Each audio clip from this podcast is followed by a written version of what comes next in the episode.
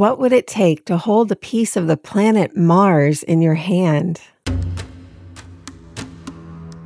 Going to Mars is difficult and dangerous, and humans have never made the journey.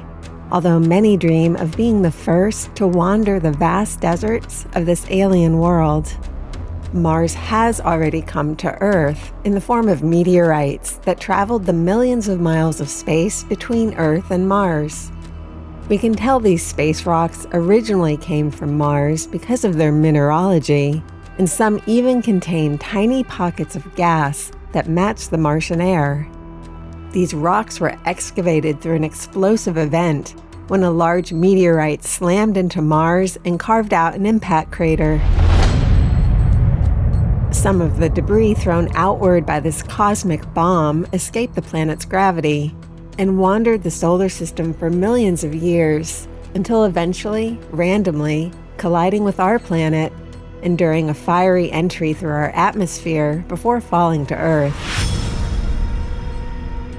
These pummeled pieces of Mars have been much changed by their travels, and only the toughest rocks survived the trip. Since the 1970s, plans to gather a collection of different rocks on Mars and bring them to Earth in a more careful, deliberate way, known as Mars sample return, have been developed by the US and other spacefaring nations, only to be canceled due to the cost and complexity of such an effort. Over the same time period, NASA used orbiting spacecraft, landers, and eventually rovers to explore Mars, revealing new insights well beyond what can be gleaned from meteorites or by studying the planet from afar with telescopes. But as good as these close up views have been, instruments sent on space missions are limited in size, weight, and capability compared to laboratories on Earth. NASA's latest Mars rover, the Mars 2020 mission's Perseverance, is a step toward finally realizing the Mars sample return goal of the past 50 years. Here's Deputy Project Scientist of the mission, Katie Stack Morgan. Perseverance's job in that effort is to collect the rock and soil samples and to seal them up and keep them safely on the surface of Mars. Perseverance is not responsible for bringing those samples back to Earth. The rover's job is to collect them. And we're really hoping that the samples that come back to Earth at some point in the future, if that happens, give us the best chance of answering the question was there once ancient life on Mars? And so we are selecting our samples and looking for the kinds of rocks that will give us the best chance of accomplishing that goal and answering that very important question. The Mars 2020 mission is especially targeting often fragile sedimentary layers, like those laid down in lakes and river deltas, where on Earth, life is abundant and signs of ancient life tend to be well preserved as mission scientists use Perseverance to capture bits of rock that are artifacts of a bygone era when Mars was more Earth like billions of years ago. NASA is still working on plans to retrieve all these preserved moments in time in hopes to bring them to Earth in the next decade. And so the rover's rock gathering is an exercise in optimism. In a nod to that, the test rover used on Earth to troubleshoot problems Perseverance may encounter on Mars is named Optimism. Thanks to NASA's love of acronyms, in this case, Optimism also stands for Operational Perseverance Twin for integration of mechanisms and instruments sent to Mars. The qualities of perseverance and optimism were much needed in the run up to the launch of the Mars 2020 mission. When the rover and space capsule were being put together in the clean room that keeps it free of earthly microbes, a virus was about to make a big impact on our world. With health officials urging the public to practice social distancing to slow down the outbreak, communities around the country now taking action. We had just a lot of concern once the COVID situation came into being about whether we would make our launch date. And I think we're so fortunate because if we had been in this situation maybe one or two months earlier, I'm not sure we would have made it to the launch pad. As it was, only a couple things needed to happen before the rover was ready to go. And so we were able to have a skeleton crew of team members come in and do that work. One of the members of this Mars 2020 COVID crew was the deputy mechanical chief engineer for the mission, Mohammed Abid. While most people were working from home, he helped put the finishing touches on the spacecraft at the Jet Propulsion Laboratory in Southern California and then prep it for launch at the Kennedy Space Center in Florida. We have all this hardware that we need to assemble and launch. So everybody's trying to figure it out and seeing how can we protect the team while at the same time getting the right people on site. So I had to travel a few times, but because of the travel restriction that we have, we cannot take commercial airlines. So we use the NASA Gulfstream, the G3, to shuttle critical personnel.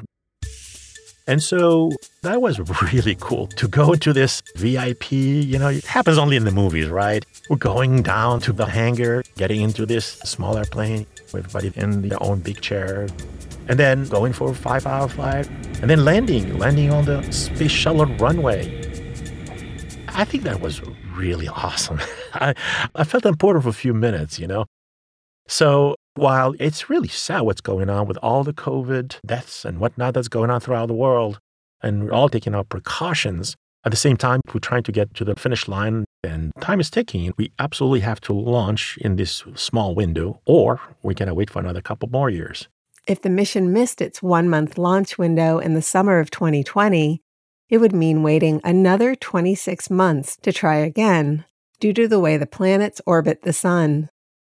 In addition to slowdowns caused by the pandemic, technical glitches at the launch pad created more delays. As the Atlas V rocket that would blast Perseverance off Earth was being assembled, the crane that hoists the heavy rocket parts into place experienced a fault that took several days to fix. The launch date slipped again because of concerns over potential contamination of a ground support line and then a misbehaving liquid oxygen sensor line pushed the launch day back even more. Status check. Go Atlas. Go Centaur.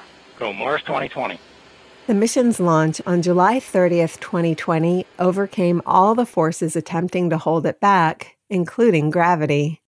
The Perseverance rover, tucked inside its capsule at the top of the rocket, was sporting a small COVID plaque featuring the Greek symbol of healing, a snake wrapped around a rod.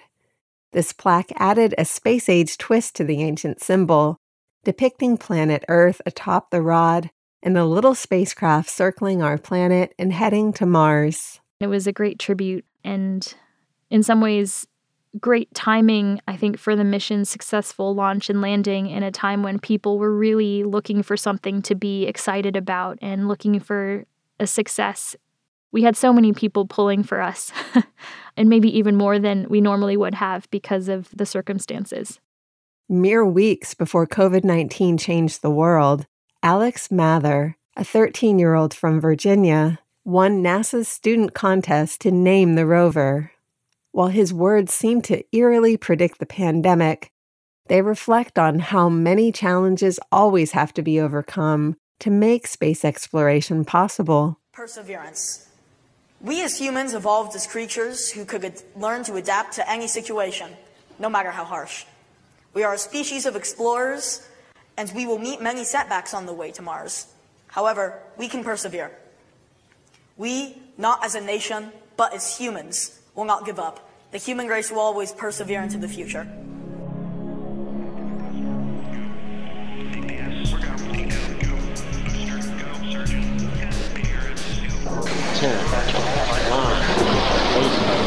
Seven, start, two, one, booster ignition. We are receiving heartbeat codes at this time. Point seven meters a second. We've acquired the ground with the radar. We are wheels down on Mars. Oh my god. This is amazing. Welcome to On a Mission, a podcast of NASA's Jet Propulsion Laboratory. I'm Leslie Mullen, and in this fourth season of the podcast, we're following the tracks of rovers on Mars. This is episode six The Promise of Perseverance. The Perseverance rover was modeled after the Curiosity rover, which landed on Mars in 2012 and over the past decade has found evidence the planet once had long standing bodies of water and an environment ripe for life as we know it. Because Curiosity has a different goal than Perseverance, some instruments are different, but you'd have a hard time telling the two rovers apart. When you look far away, Perseverance and Curiosity look virtually the same. A similar shape, even color, right? But as you get closer and closer, you'll notice a lot of interesting differences. And then once you open the hood, if you will, now you're seeing other hardware going on. You've got all these tubes, you know, you've got 43 tubes. It's Like, what is that for? Although Perseverance is storing Mars samples in tubes, rather than breaking samples down to examine them like Curiosity does, Perseverance still needs to figure out which rocks are worth taking. So, Perseverance includes some of Curiosity's instruments, like a laser in its head that zaps rocks to figure out what they're made of, as well as new tools of analysis, like a spectrometer called SHERLOC and a sidekick camera, Watson. Perseverance's power source, a radioisotope thermoelectric generator, or RTG, originally had been built as a backup part for Curiosity. The wheels on Perseverance were reconfigured after Curiosity's aluminum wheels developed holes and tears from driving over sharp rocks. Perseverance's wheels are thicker and taller, with closely spaced traction cleats that provide extra defense against the rugged terrain. Like Curiosity, Perseverance has a drill at the end of a hefty arm, along with other instruments held in a block like fist called a turret.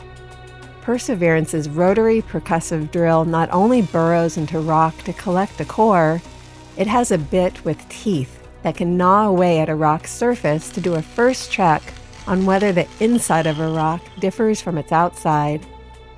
Perseverance also blows puffs of nitrogen gas to clear off debris that accumulates from abrading or drilling rocks.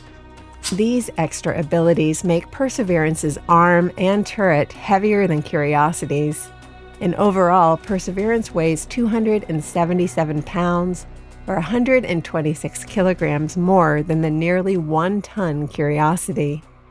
Now, when we talk about heavier rover, when you change something, there's always a chain reaction. It's not add a few pounds here and there, therefore everything will be the same. No. You want to tune it really to the ounce level. When you build stuff on Earth, two, three, four kilos higher, eh, who cares? You know, what is it? A couple kilos between friends, right?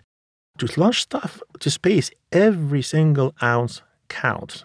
After every ounce is negotiated and the rover is carefully put together, everything is tested to make sure it works and can take the stress of spaceflight. One of my favorite things that happen in a day when someone tells me, Hey, Mo, we have an issue, we get a problem here that we need to understand or resolve. My general reaction will be, This is really great. Now we're going to learn something new today. So it's something that I live for. And fortunately, we find surprises. If there's no surprises in testing, that means we're doing something wrong. Testing is super well, everything is going swimmingly. I get really nervous. So, like, nothing? Are you guys sure? What are we missing here? Because the minute we leave the launch pad, we're done. You got what you got. Yes, we got operational workarounds. We can do a lot of crazy stuff. As you've seen prior rovers, you know, they failed different hardware. And there's always a lot of creativity here going on with the team on how can we make something work. But at the end of the day, you want to fail on Earth. You don't want to fail on, on Mars, right? On Earth, we can always recover. We can always figure out how to fix it. So if you fail, it's actually succeeding. One Mars 2020 test succeeded by showing a dangerous weak point in the space capsule that would carry the rover from Earth to Mars. There's one phone call that we'll never forget is a call I got from my colleague from Lockheed Martin. He said, when we lifted the heat shield from the testing stand, we found a crack along the whole circumference of the heat shield. Now, the heat shield is a big deal. I mean, this is basically what protects Percy from cooking, frying as we enter Mars atmosphere. The temperature on the outside can go as high as 1300 degrees Celsius. That's almost the melting point of stainless steel, which is about 14, 1500. But at the same time, Percy inside is enjoying like normal South California beach temperature day, you know, 20, 30 degrees Celsius. So that's a lot to ask from the heat shield. When we enter the Mars atmosphere, we come in at really high speed, 20,000 kilometers per hour, about four times the speed of a bullet. And even though Mars is really thin atmosphere, it has sufficient density that it will decelerate the vehicle. As it decelerates, it pushes the heat shield against the back shell, and so you get dynamic pressure. And that's not for too long, really, for a few seconds, but it's sufficient to generate high loads, about 12, 13 Gs or so. There's really different ways of mimicking those loads on the heat shield. So you can take the heat shield and you put it on a flat table, and then you pull pressure from the inside of the heat shield. So now the atmospheric air act like your load. Or the other way we can do it is that you constrain it on one side, and the other side, you put like an inflatable mattress, if you will. And as you inflate it, it push on the heat shield. It mimics entry loads.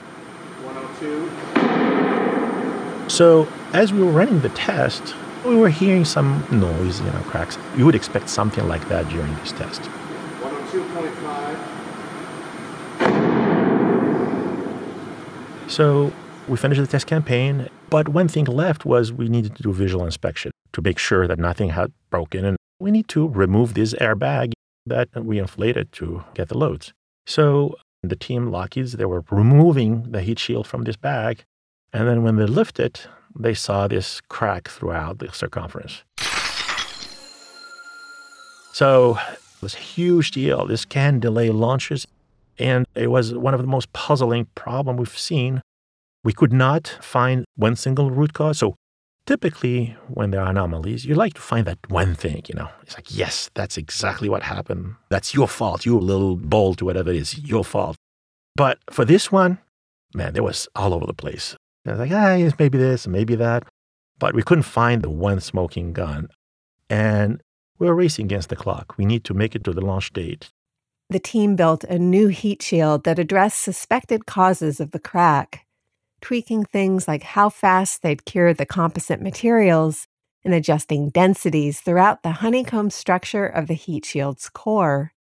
Fortunately, their next generation heat shield passed all the tests.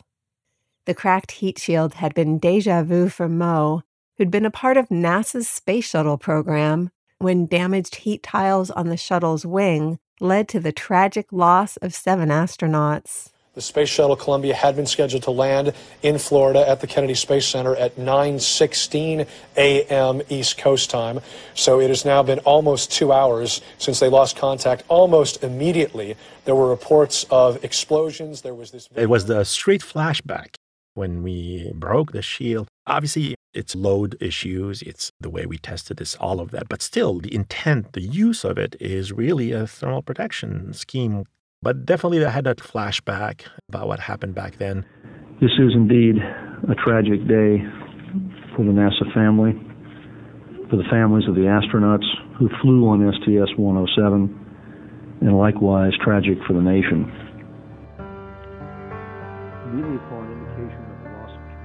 Mo's emotional connection to the space shuttle began when he was young. I was always fascinated by the space shuttle program and just by the space shuttle itself. I think the space shuttle, it's one of the most beautiful bird ever created by mankind. The astronaut was suiting up and driving down to the launch pad. That was always really exciting to watch. And then you've got the countdown. Can you believe counting from 10 to 0 is so exciting for people? Go for main engine start. T minus 10, 9, 8, I mean, I'm counting from 10 to 0. Yeah, so thrilling. And yet, you're always waiting for that liftoff. One, zero, and liftoff. The whole liftoff, the solid rocket boosters, separations, the whole sequence of event of going all the way up to peaceful space. It was something to be really, really thrilled about watching. I grew up in Tunisia, in Sfax, and back in the 80s, late 70s, space program, it wasn't really part of the national interest. You need resources. It's not cheap space, right? And so, like many other countries, Tunisia had different priorities. Space is not one of them. There are other issues to work out for the country. So it was always something exciting to watch, and that was it. And liftoff. Liftoff of the 25th Space Shuttle mission, and it has cleared the tower. Roger, roll, Challenger. So I was watching another space shuttle launch, and I remember this day very, very well. That's where we had the Space Shuttle Challenger accident.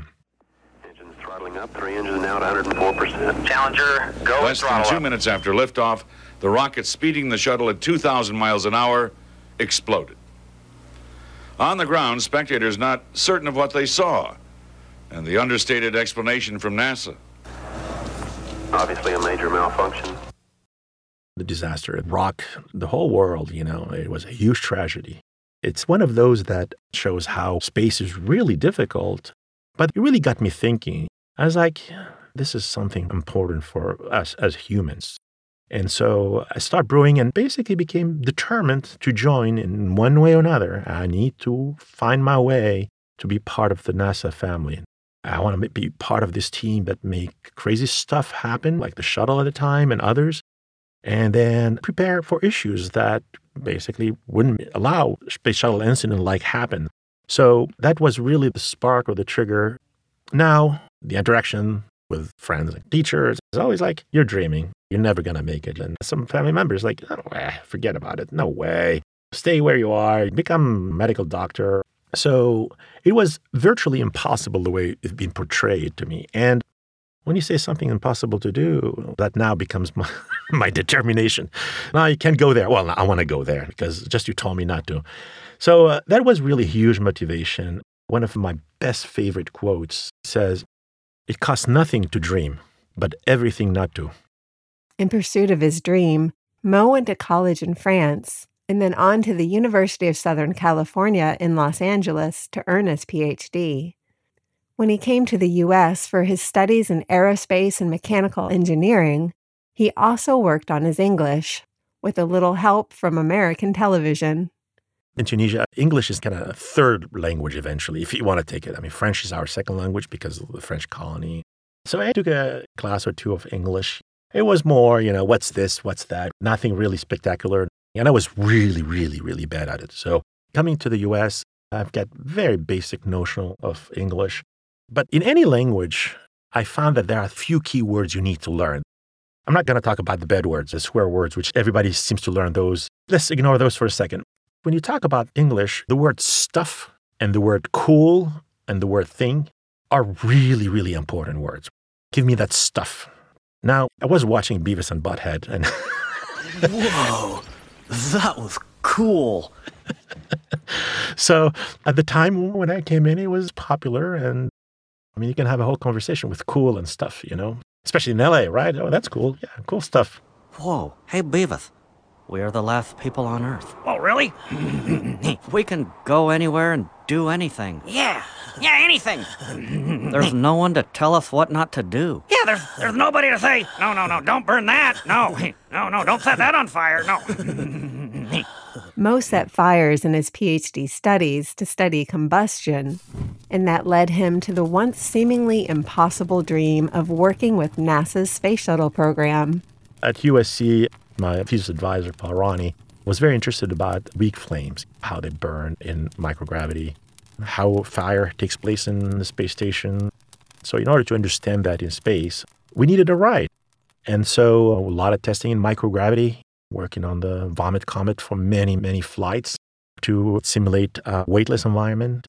The affectionately nicknamed Vomit Comet was a NASA plane that would rise and fall in steep, roller coaster like maneuvers called parabolas to create about 25 seconds of weightlessness.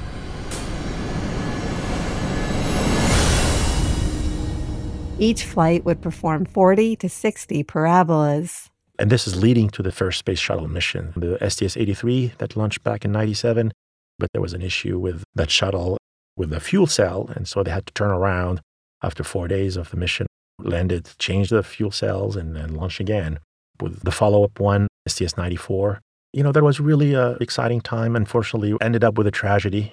The Space Shuttle Columbia, the STS 107, that was working on as well, I unfortunately lost dear colleagues that I work with and sacrificed their life to space.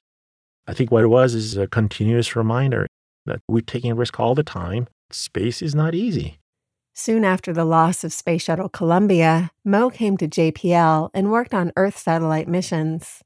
He eventually became manager of JPL's Mechatronics Group, which helps design, test, and build all kinds of spacecraft, including his first Mars rover, Perseverance. Perseverance not only had to be strong enough to survive one of the riskiest parts of every space mission, the rocket launch off Earth, but also make it through the fast paced peril of landing on Mars and then live in a hostile alien environment where already frigid temperatures plummet once the sun goes down. The temperature on Mars changes drastically between night and day. So it can go from 5, 10, 20 degrees Celsius to minus 90 degrees, minus 100 degrees. Those are huge temperature swings. And so hardware behave very differently at low temperature. When you have something that deploys, if you don't have the right things, you actually might freeze. You might not be even able to deploy because it's locked. So you want to make sure that you design into the system ways that it can handle that cold. You want to have the right, for instance, lubricants. You cannot just use any random stuff. You want to make sure that you have heaters to warm it up to get it to temperature that it can operate. But there are challenges with that because power is limited on the rover. We get about 100 watts to play with. So you can't just have your uh, heaters all over the place and turn them on, turn them off. You need to do all of that methodically. Every watt counts. All of NASA's rovers have landed near the Mars equator, partly because temperature variations there are less extreme than farther north or south. Perseverance would be heading for Jezero, a 28 mile or 45 kilometer wide crater just north of the Mars equator. The safest places to land on Mars are low, flat areas, free of deep caverns, mountains, or large rocks. But Jezero has more hazards than the standard Mars landing site. Katie Stack Morgan explains why the mission was willing to risk landing in a more difficult spot. Jezero has one of the best preserved delta deposits of any proposed ancient crater lake basin on the surface of Mars. We have beautiful exposures of classic sedimentary structures and textures that you really only see in watery environments where you have sediment being deposited into a lake, and also very interesting and astrobiologically relevant minerals that we've detected from orbit including clays and carbonate minerals, in particular, carbonate minerals around the inner margin of the crater, exactly where you might expect a shallow lake to once have been. Also in Jezero, we have conclusive evidence that there was a lake in the crater for a substantial amount of time because we have an inlet valley and an outlet valley. And most crater lake basins on Mars have an inlet valley but don't have an outlet valley. So there's always a question of, well, how long was the water really there and how much of the crater was really filled when there was water present? But here in Jezero, we know for sure that that crater filled up with water and then drained out.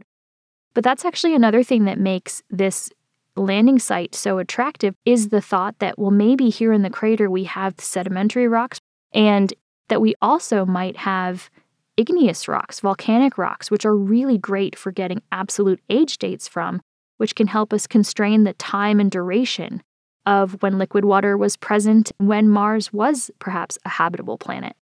This area of Mars has been of interest to Mars scientists for a long time. It's some of the most ancient crust of Mars.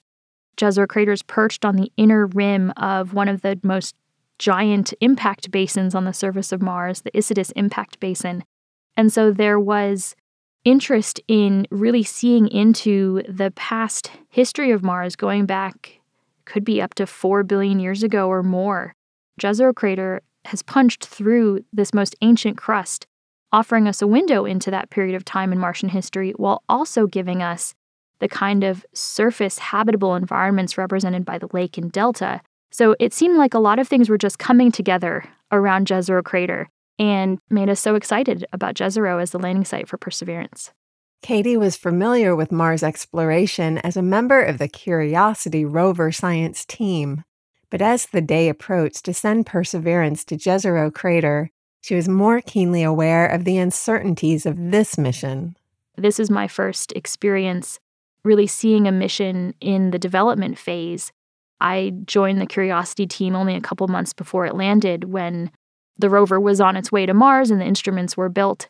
And when Curiosity landed and we started to use its science instruments and the science instruments worked, I remember looking around the room and seeing some of the other science team members who were just in such awe that the instruments were performing as expected and that they were working.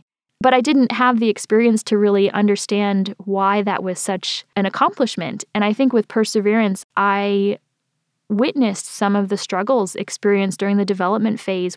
Essentially, you're taking instrumentation that has never been miniaturized the way that we need to to put it on a rover and has never been made as hardy as it needs to be to go on a rover and survive launch and cruise and landing.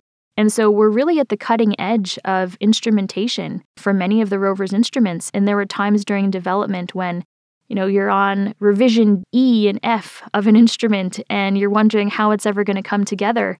And so I now feel that awe, knowing what went into the instruments beforehand. Six, five, five, four, engine ignition, two, one, zero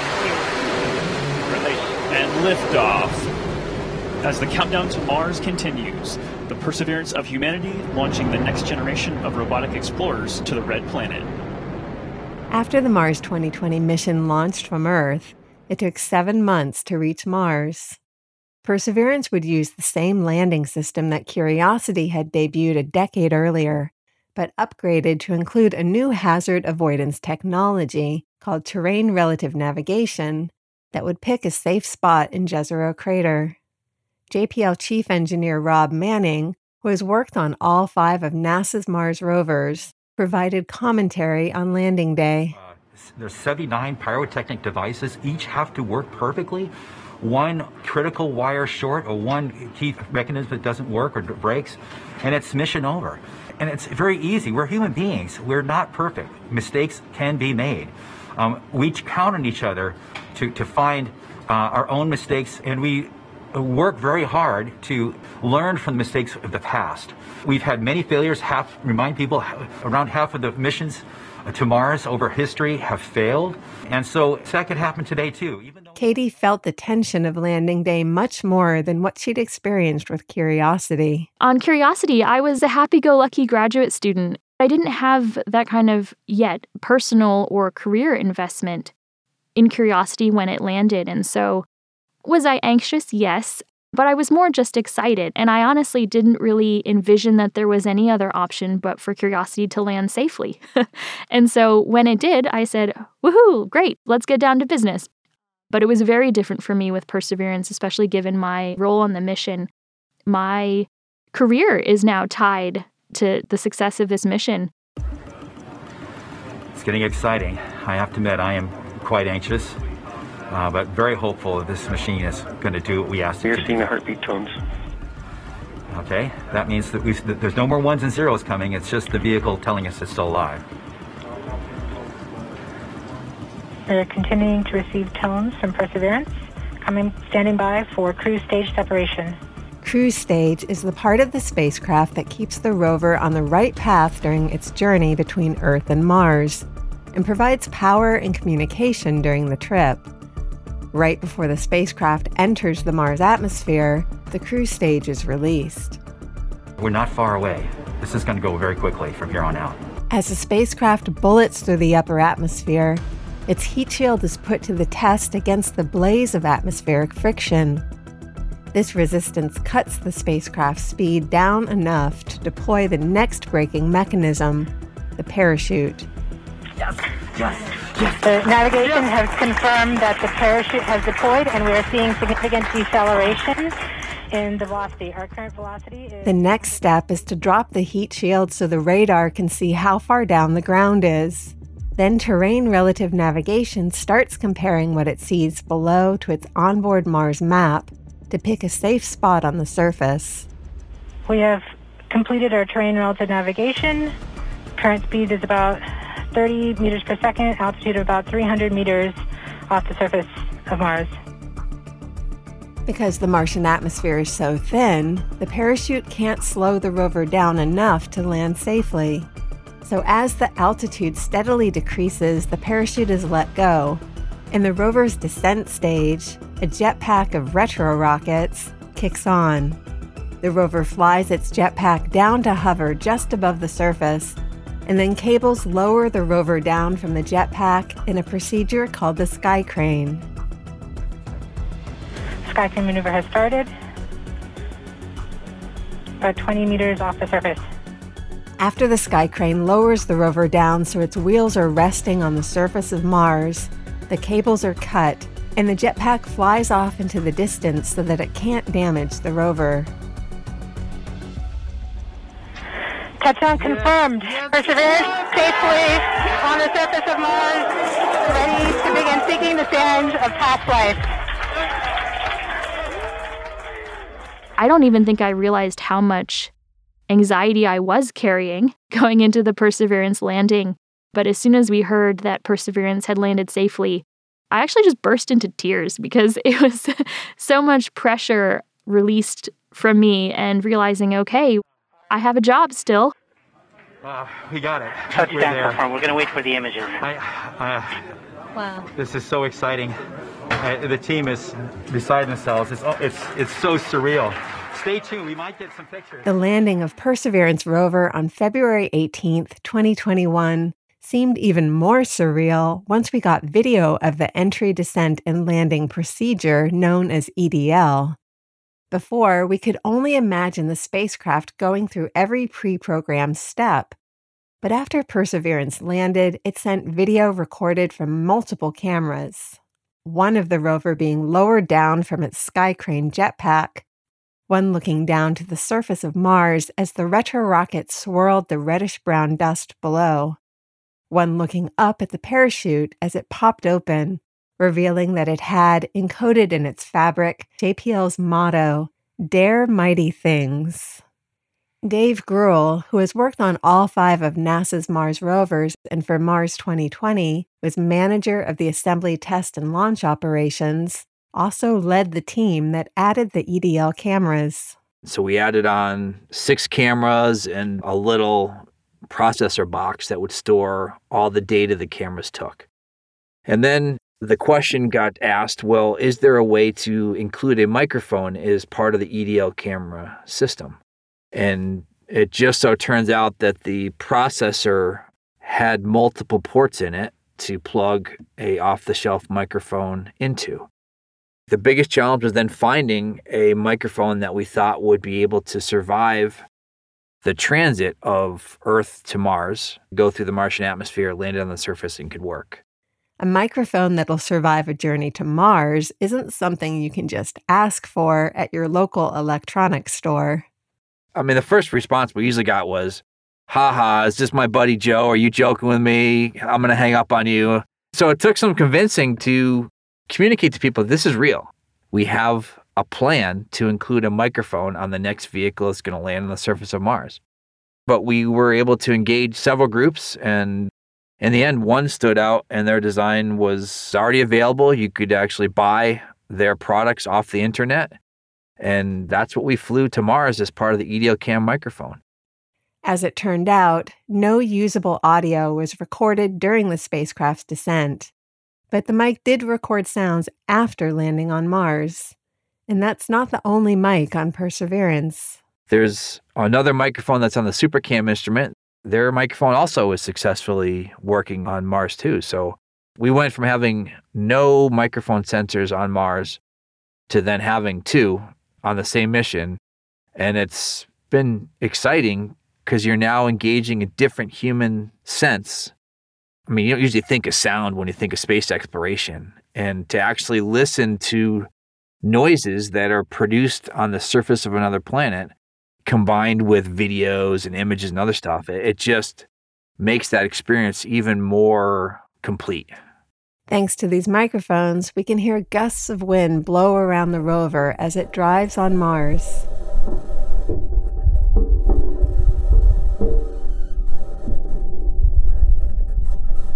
The microphones have revealed that sounds on Mars travel more slowly in the thin, mainly carbon dioxide Mars atmosphere. On Earth, sound typically travels around 767 miles per hour, or about 343 meters per second. But on Mars, low pitched and high pitched sounds travel at different speeds 537 miles per hour, or 240 meters per second for low pitches, and a slightly faster 559 miles per hour, or 250 meters per second for high pitched sounds. Adding to this strangeness, sounds on Mars only carry a short distance, and the higher the pitch, the less the sound travels. You probably wouldn't even hear sounds occurring more than 26 feet or 8 meters away from you. Sounds on Mars would seem deadened or muffled compared to sounds on Earth. We, not as a nation, but as humans, will not give up. The human race will always persevere into the future. What's also fascinating is how much you don't hear. The microphones have proved that Mars is a deeply silent planet. So silent, in fact, that the Supercam team at first thought their microphone was broken. The microphone on Supercam does more than just give us rare ambient sounds on Mars. Its main job is to capture the crackle of its laser zapping rocks. That can tell us something important about the material properties of the rocks, as well as tell us about the properties of the atmosphere that those sound waves have to travel through. We turn the Supercam microphone on during Supercam observations, but we've also turned the microphone on during Ingenuity helicopter flights to hear that sound if there's any sound to be had there. The helicopter Ingenuity is a technology demonstration meant to see whether it would be possible to fly a rotorcraft in the thin Martian air. Here's Mo Abid again one of the early things that I worked on on Mars 2020 was Ingenuity, the Mars helicopter. The problem at the time was where can we fit it? Can we put it on the top of the rover? Should we put it on the side of the rover? It's not small, it's four feet wide blades, and we've got an electronic box about six by six by six. So, where to place it was a really huge challenge at the very beginning. The team ended up tucking the helicopter underneath the Perseverance rover on its belly after releasing Ingenuity, the rover rolled a short distance away to see and hear whether this bird could really fly. Since that first historic flight, Ingenuity has made many more, providing aerial views to help plan the Perseverance rover's path on Mars. I won't go deeper into the story of the Mars helicopter now, though, because the next episode will be all about ingenuity. After Ingenuity aced its first flights and Perseverance made sure all of its instruments were working correctly, the rover could get on with the main focus of the Mars 2020 mission drilling rocks to collect samples. We had selected a good looking outcrop that we thought would make for a great first rock sample. And when we went to drill it with Perseverance, the tube came up empty to our great surprise. And we said, let's look down the borehole with the Perseverance cameras. Maybe we would see the core pieces still in the hole, and we looked down the hole and that was empty too. and then we looked around in the area of the rover and said, well, maybe the core fell out of the tube when it was being processed, and we couldn't find evidence for a core anywhere. And so it appeared that our core had just vanished. Yet it was clear we had made a hole in the surface of Mars and we had a beautiful tailings pile around our drill, and perhaps too big of a tailings pile in the sense that ultimately we concluded that the rock was a lot weaker than we expected, and we suspect now that we basically pulverized it as we did the percussion action with the Perseverance drill. So we basically turned our core into tailings and didn't get hardly any material into the tube itself. Although this first attempt to capture a Mars rock came up empty, the team made the best of the situation. While we have a tube that is empty of rock or soil, it is full of Mars atmosphere. So we officially have designated that first sample to be an atmospheric sample. And there are a lot of scientists back here on Earth who are excited to have a sample of Martian atmosphere to better understand the composition of the atmosphere and what the environment is like on Mars today and how the atmosphere and climate evolved over time. And actually, it's quite fortunate in the sense that if we had gotten some small pieces of sample in that tube, perhaps we wouldn't have felt as confident that we could consider it to be the atmospheric sample. If there were any small pieces of rocks, those minerals can undergo changes over time. And so that could have an effect on the atmosphere that you have in that sample. So it was fortunate in a way that that sample was as empty as it was because then we have a pretty pristine sample of Martian atmosphere in there. Wanting their next attempt to come up with rock instead of air, the scientists looked for a target that wouldn't fall apart when they drilled into it and successfully captured their first rock sample. Sample collection didn't go completely smoothly from then on. One attempt was foiled because some pebbles got stuck in the rover's mechanism, and engineers had to try several maneuvers to shake the pebbles loose. But ultimately, Perseverance collected eight rock samples from the floor of Jezero crater. Perseverance then took a long drive to an area that appears to be a dried up river delta. This drive of three miles or five kilometers may not seem that far, but Perseverance was able to make longer drives than any previous Mars rover by guiding its own navigation, rather than stopping frequently to wait for directions from Earth it feels like we are just flying by the seat of our pants every day and that we make it from the beginning of the day to the end of the day is a bit of a wonder. the whole thing has felt like such a whirlwind. And when I first joined the project in 2017, 2020 and 2021 felt so far away. And then I think a combination of COVID thrown in there, time very much accelerated. and suddenly we found ourselves on the surface. So it's been go, go, go since coming onto the project. The mission is supposed to last for at least one Martian year, or 687 Earth days. But the team hopes Perseverance keeps going long after that. I'm excited for us to explore the rocks of the Delta. We'll be looking for possible biosignatures in the lake deposits that may be preserved there in the Delta. And I'm also excited to drive over the top surface of the Delta where we may have big blocks brought into the crater from outside of Jezero, and so giving us that first look at the diverse ancient crustal rocks outside of the crater. And so that's what I think the next year and a half or so of the Perseverance mission will look like for us.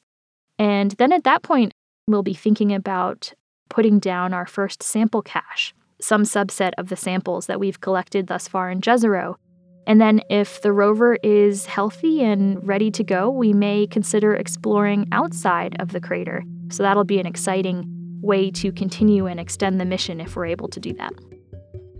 Bringing the promising samples that Perseverance gathers to Earth will be a complex pass the baton race using some combination of orbiters, rovers, landers, and rockets.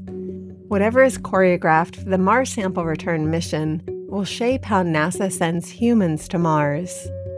Missions like Mars 2020 and Mars Sample Return are test runs of technologies needed to make a human Mars mission possible, just as robotic missions like Ranger and Surveyor traveled to the moon before the Apollo astronauts ever suited up.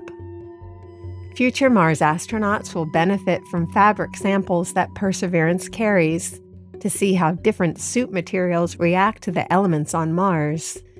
The rover also has an instrument that tests a way to fuel both astronauts and the rocket ship that would fly them back home. The MOXIE instrument takes carbon dioxide from the Martian atmosphere, ingests it, and basically converts it into oxygen. The MOXIE instrument is certainly a scaled down version of the kind of instrumentation that would be needed for future human explorers being able to make oxygen that could contribute to maintaining their habs, their habitats there on the surface of Mars, and also producing rocket fuel. Rocket fuel is heavy and that can be costly to carry with you. So, if you can make that rocket fuel there on Mars, then you don't have to worry about bringing that with you. Sending humans is a logical next step in Mars exploration because being there is far different than experiencing a world secondhand. Back in 2017, we ran an operations exercise with the science team where we wanted to simulate strategic and campaign planning for the rover. So these are the highest levels of planning. What are the main science objectives of the rover at the landing site? And what are the areas that we want to send the rover to on several month timescales? And so we simulated an activity in the South Bristol Mountains near the Mojave. And they ended up getting the rover pretty close to some tantalizing lake carbonates, but not quite there because they were hard to see from orbit. Had the team planned to go just a little further around a mound that they were looking at, they could have discovered the ancient biosignatures in the lake carbonate.